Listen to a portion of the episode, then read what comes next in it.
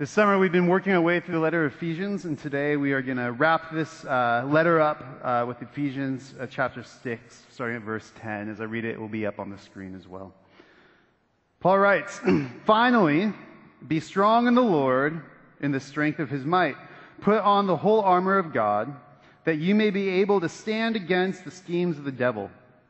For we do not wrestle against flesh and blood, but against the rulers, against the authorities, against the cosmic powers, over this present darkness, against the spiritual forces of evil in the heavenly places. Therefore, take up the whole armor of God, that you may be able to withstand in the evil day, and having done all, to stand firm. Stand therefore, having fastened on the belt of truth, and having put on the breastplate of righteousness, and his shoes for your feet, having put on the readiness given by the gospel of peace. In all circumstances, take up the shield of faith with which you can extinguish all the flaming darts of the evil one. And take the helmet of salvation, the sword of the Spirit, which is the word of God, praying at all times in the Spirit, with all prayer and supplication.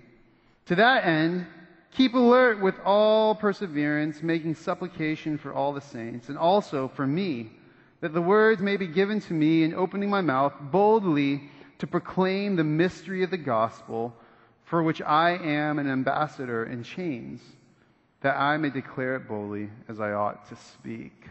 So, Lord, as we hear from the scriptures, I pray you open our hearts and our minds and our very imaginations to what you're calling us into as we partner with you in your kingdom. Amen. You may be seated. Good morning. If I haven't met you yet, I'm Pastor Anthony. So thankful you are here and uh, as, as, well as joining us online. So, uh, if you don't know me, I, I'm married to my beautiful wife Tanya, and in our house there is a cosmic battle going on. On one side of the battle line is myself and my beautiful wife, and on the other side is this tiny terrorist called Soren.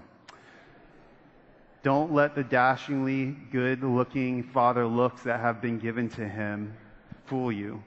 He is sweet, and he is also a tiny terrorist, making demands of all kinds all the time, demanding this and that. Anyone else watch Baby John at home? Yeah, a couple of your parents out there? Little Angel? Awful, awful, but all the time. And we sit there and we know he is three years old, almost three. He has no agency in the house. Yet, he continually, with his schemes and his fiery darts, we think he's done at night and then bam, got ya, and he attacks us out of nowhere. And then our small group, we get like 10 to 15 other families with toddlers, and we are vastly outnumbered. We just drink or drink pizza and eat beer. There you go. That's how it feels at the time, and we just throw our hands up. And my wife and I continually remind each other, do not give in to his demands. Stand firm against his attacks. Uh, we love him and he's adorable and he's absolutely perfect. And uh, he likes, he's a T Rex right now. Roar! All the time. You saw him running around the lobby this morning. This morning, as we wrap up Ephesians, Paul actually is, uh, he's outlining what he's been alluding to the entire letter. That there is this cosmic battle going on all around us. On one side is God um, in Jesus Christ, the good, redeeming, powerful, creative power that he displayed in the resurrection. And on the other side is the power of the evil one. But Paul lets us know up front that who our enemy is not. He says, For we do not wrestle against flesh and blood. Hear this. Your enemy in this battle is never another human being. Because according to Scripture, every single human being is made in the image of God. Now, do we struggle? Do we wrestle with other humans? Yes. But according to him, our, our cosmic battle is not against flesh and blood, but it's against the rulers and the authorities, against the cosmic powers over this present darkness, against the spiritual forces of evil in the heavenly places. What Paul is getting at that our battle is not against flesh and blood. It's not against uh, uh, other human beings. It's not even against what we can necessarily see. Many commentators on this passage, they talk about that really behind the scenes there is this dark force, the evil one. And one way we see this evil come to be is in the institutions that we as humans create. In our governments, our economies, our social systems, our worldviews, our cultures. Not that they're all bad and corrupt, but the problem is that you and I, we often attribute our, our own values and systems to these things, and we end up making them divine. Where we start sacrificing our time and our money and our energy into these things that actually are ruled by the rulers and the authorities, the powers of this darkness. That through these systems, the evil one is wreaking havoc on God's good creation, and you and I are now in the middle of this cosmic battle. Now, some of you may be like, really?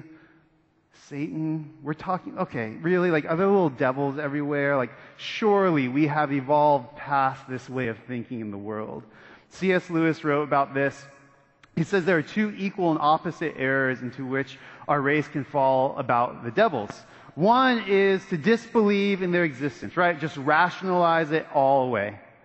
The other is to believe and to feel an excessive and unhealthy interest in them. Or maybe you're the type like you wake up in the morning groggy in your tiny terrace, left Legos next to your bed, and you stub your toe. And, ah, be gone, Satan!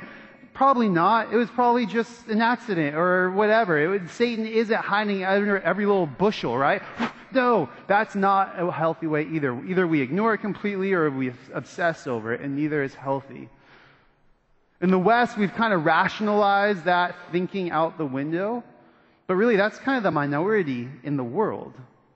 Many cultures, other world religions, they have a healthy category for this dark power in the world, the evil one. So this morning, I'm not going to lay out a theology of the devil or evil or all of that. Those are good and important things, but that's not the goal this morning. But we're going to assume the assumptions that Paul has here and really that most of the world has and also what Orthodox Christianity has taught for 2,000 years that there's an evil one who wants to destroy God's good creation. So what do we do with this in response not to the, the flesh and blood, but to these dark and evil powers? Paul says, therefore, take up the whole armor of God that you may be able to withstand in the evil day and having done all to stand firm. So this passage, the armor of God, is a very popularized uh, passage in Scripture. I like to call them like coffee mug passages, where you see them on a coffee mug um, I like the one from Jeremiah, for I know the plans I have for you, and it's like to graduates, and it's actually about Israel being completely unfaithful and being exiled into Babylon because they've been so awful. And we're like, good job, graduates. Like, got for I know the plans I have for you, right? We just, we, we read it out of context. And this passage often we read out of context also. When we hear the armor of God, for many of us, especially men, like it's used in men ministry all the time. Like, yeah, pick up your armor and go kill the enemy for Jesus. Yeah. And that's really shaped more by World War II movies and war documentaries and like the militaristic culture of our country more so than the scriptures itself. Now, those things aren't all bad. I'm not offering commentary on those things, but that's not what Paul is getting at here this morning. So for the next couple of minutes, we're going to have to nerd out. We have to kind of dive in, like follow a, a, a line throughout scriptures to see what Paul is actually doing here. So Paul, it was a good Jewish, educated, very well educated Jewish man. His entire worldview, the way he just approached reality was steeped in the Hebrew scriptures. And in Isaiah 59, the prophet Isaiah is prophesying of the coming Messiah. And in Isaiah 59, go read it for yourself this week, he's actually speaking of God's armor, the armor that is on the coming Messiah who is Jesus. And he's actually using a lot of this same imagery, a breastplate of righteousness. He's talking about the helmet and, and salvation and truth and faith. And it's not something that Isaiah is putting on. It's not something Paul is putting on. It's actually God's armor that he is clothing himself in.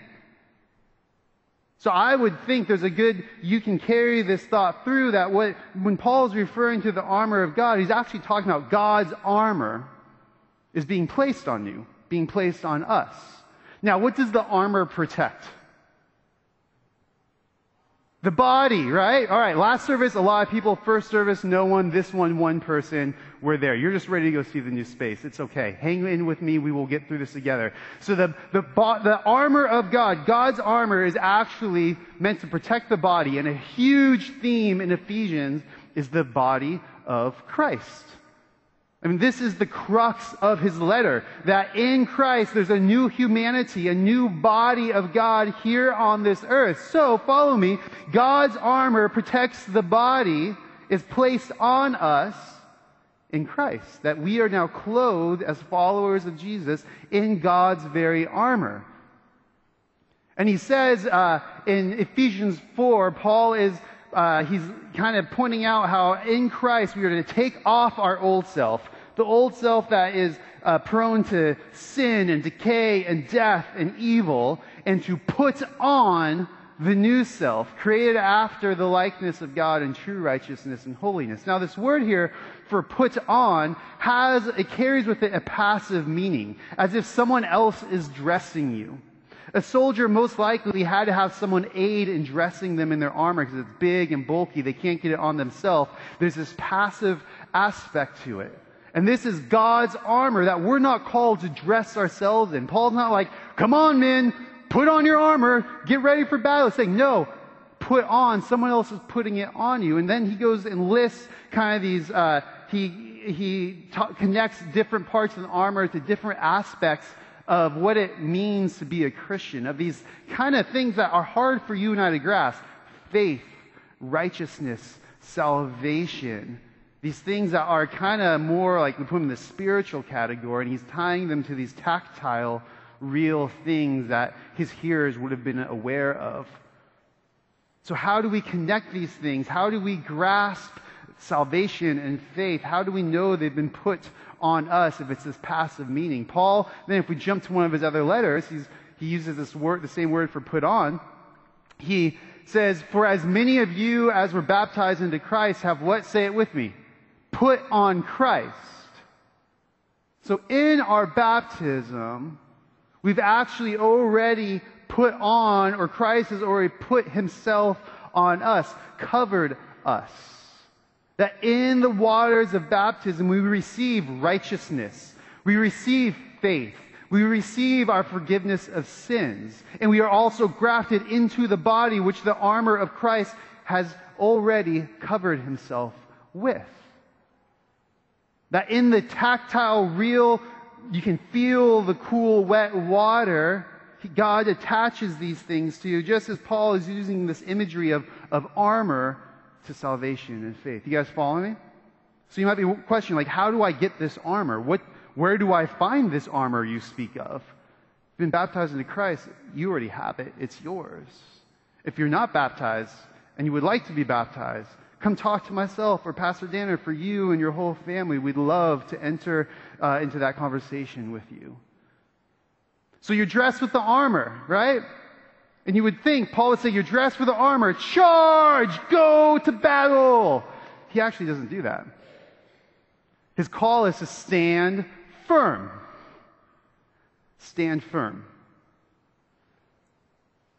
Some of you might not like what Paul is actually doing here because Paul is not calling the followers of Jesus to be on the offense and go look for a fight. He's not. He's telling the followers of Jesus to stand firm against the attacks of the evil one, with the passivity that comes with being clothed in God's armor. And this is actually a theme we see in the Old Testament. All the way back in Exodus, when Israel has been enslaved to Egypt for 400 years, we read this, and Moses said to the people, Fear not, what? Stand firm and see the salvation of the Lord which he will work for you today. Watch Yahweh do his thing. For the Egyptians who you see today, you shall never see again. The Lord will fight for you, and you have only to fight really hard and be like really crafty and get really angry. No, and be silent. And you see this theme play out over and over and over in Israel's relationship to battle. God often whittles Israel's army, which is already pitiful, down to almost nothing. Their weapons were nothing where any nation would be like, man, we wish we had their warfare. And time and time again, Yahweh goes before them and fights the battle for them. Yet, Israel many times would look at the other nations and be like, we should get an army like theirs. We need weapons like theirs. We need tactics like that. And anytime they boasted in themselves, when they thought they had what it takes to defeat the army, how did it go?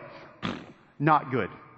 They would be defeated by their enemies, sent off into exile for their disobedience. In the New Testament, we see Jesus often talking about how God uses the, the shameful things of this world, the things that are foolish, to, to shame the wise. That he often flips things on their heads from the way it should be. And we see Paul doing this as he's writing this letter. Where is Paul writing this letter from? Prison. Paul is not writing this letter from the head uh, military camp at the front lines of battle. He's not writing it from a place of power or prestige or influence. He's writing it while bound and chains, knowing his life doesn't have many days ahead of it. And he doesn't write to the people in Ephesus and be like, come break me out so we can, so we can rebel against everyone and bring in the kingdom of God. No, he doesn't do that. He says, pray for me. As I endure these attacks, I pray that you persevere also. He says he's an ambassador in chains.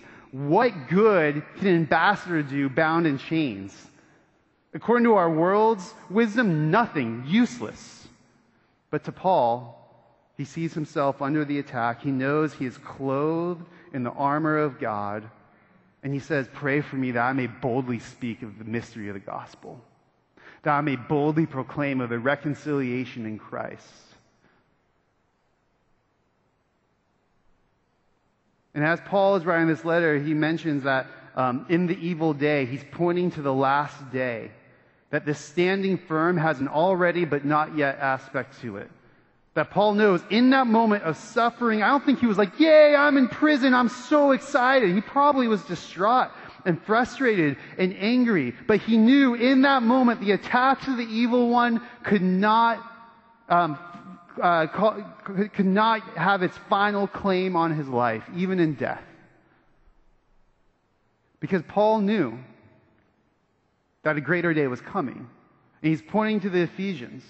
And he's saying, brothers and sisters, he's pointing to you and I and in Austin today, saying, brothers and sisters, the day is coming when Jesus, who is our armor, will return and he will deal with all evil.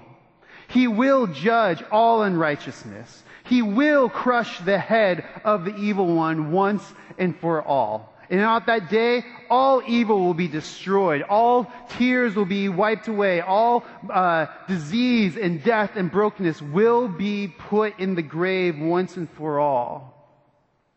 But till that day, stand firm.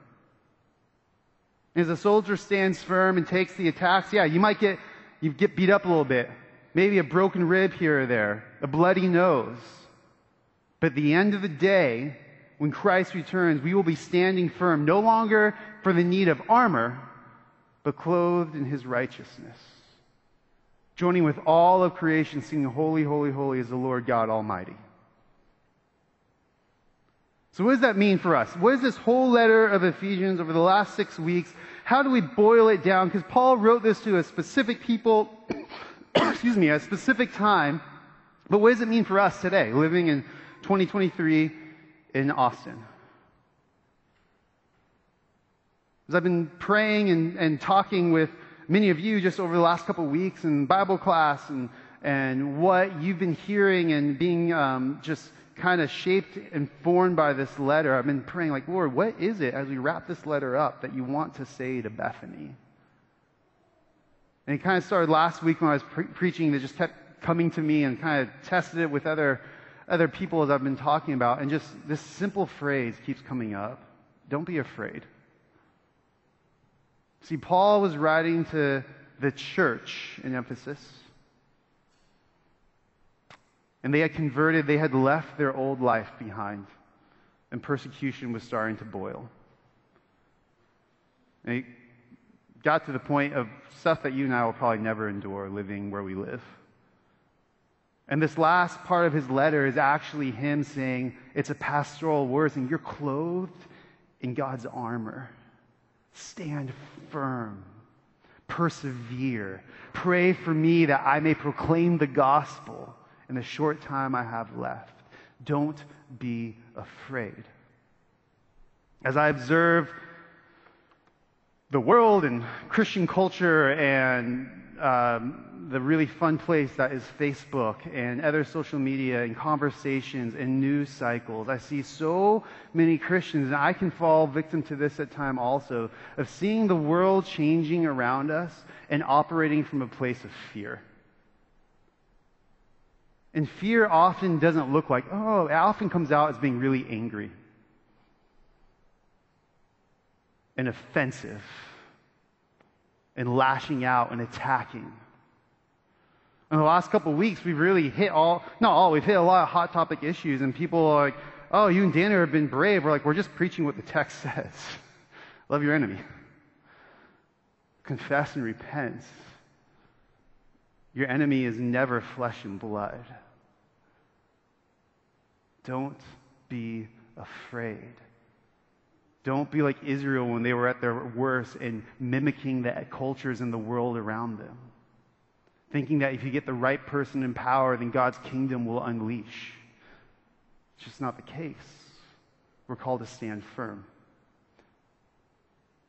And I don't know what that looks like for you in your context. Like I've really been trying like this week, Lord, like give me like a final story or an image of where someone stood firm in their faith. And I don't know what that looks like for you. For some of you, the attacks may be um, very real where you've got the diagnosis or a loved one where you're literally staring death in the face. And Paul's saying, stand firm. A day is coming when death will be defeated once and for all. For you, it might be just the 24 hour news cycle. Choose your flavor. And Paul's saying, the attacks, the lies, you have the truth of Christ. Stand firm. I don't know what it is for you. But stand firm. And Paul writes this to the church, not to individuals. Can it be applied to individuals? Yes, but the church. One soldier in battle standing firm, good luck. Not going to last very long. That's why he's writing to the church, saying, Stand firm together, shoulder to shoulder, clothed in the armor of God ready to take the attacks, to stand firm. And as we do that, we aren't waging war.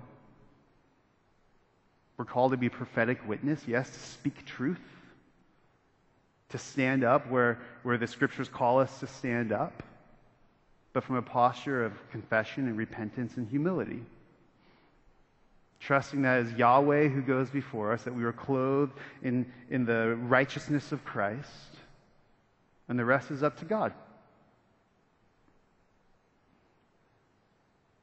As I've been kind of just praying and thinking about how to close this series, I came across a quote this week that I think beautifully summarizes what Paul is getting at in this letter to Ephesians. That he's calling a group of people to reflect the love of Jesus in their culture that is hostile to the love of Jesus. Francis Schaeffer writes this Our relationship with each other, Christians, the church, our relationship with each other is the measure the world uses to judge whether our message is truthful. Whew. The world's watching, friends. What a beautiful opportunity we have to reflect the love of Jesus into this world in thought, word, and deed. And he, he goes on to say, Christian community is the final apologetic. Christian community is the final apologetic. So may the Spirit work in your relationships with one another and our relationship as a church that people see that and go, I want in. People aren't going to come to Bethany because we have a really beautiful, swanky new area. It's beautiful and I love it. but they're going to come and enjoy that because they see your relationships with one another and go, I want in on that. And your lobby is beautiful. Wow. That's what's going to draw people in years to come, is how we live in relationship with one another. So, Lord, as we wrap up this letter in Ephesians, I pray that you pour your blessing upon us to reflect your love and mercy to this world. Lord, I pray for my brothers and sisters in this room and watching online that you help us stand firm against the attacks of the evil one, knowing that we have been called into community with one another, that we are clothed in the righteousness of Christ, that the attacks of the evil one will not withstand the day you return and make all things new. But till then, Lord, give us grace and strength to stand firm in your love for us. Amen.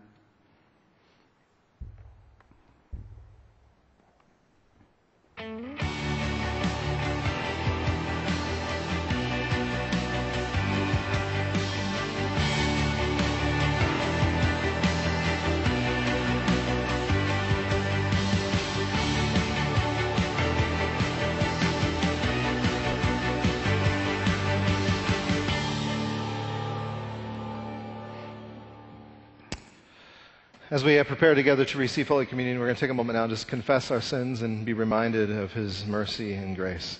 And so let's go to God together. Dear Heavenly Father, um, if Christian community is the final apologetic, then we need to apologize. Because, Father, we're not always faithful in our community. Uh, we don't love each other as you've called us to. We don't demonstrate the heart of Christ in our relationships towards one another. And so, Father God, uh, when we come together here at Bethany, it's an opportunity to hit the reset button, be able to start over, to understand your will and where you're calling us and where you're leading us, and then just seeking your mercy and grace so that we can begin anew, renewed in the promise that we have in Christ. And so, whatever it is that is on our hearts and minds today, all the different ways that we are not faithful, where we don't hear your call and follow faithfully, we just come to you now at the foot of the cross and pray for your forgiveness, for our forgiveness.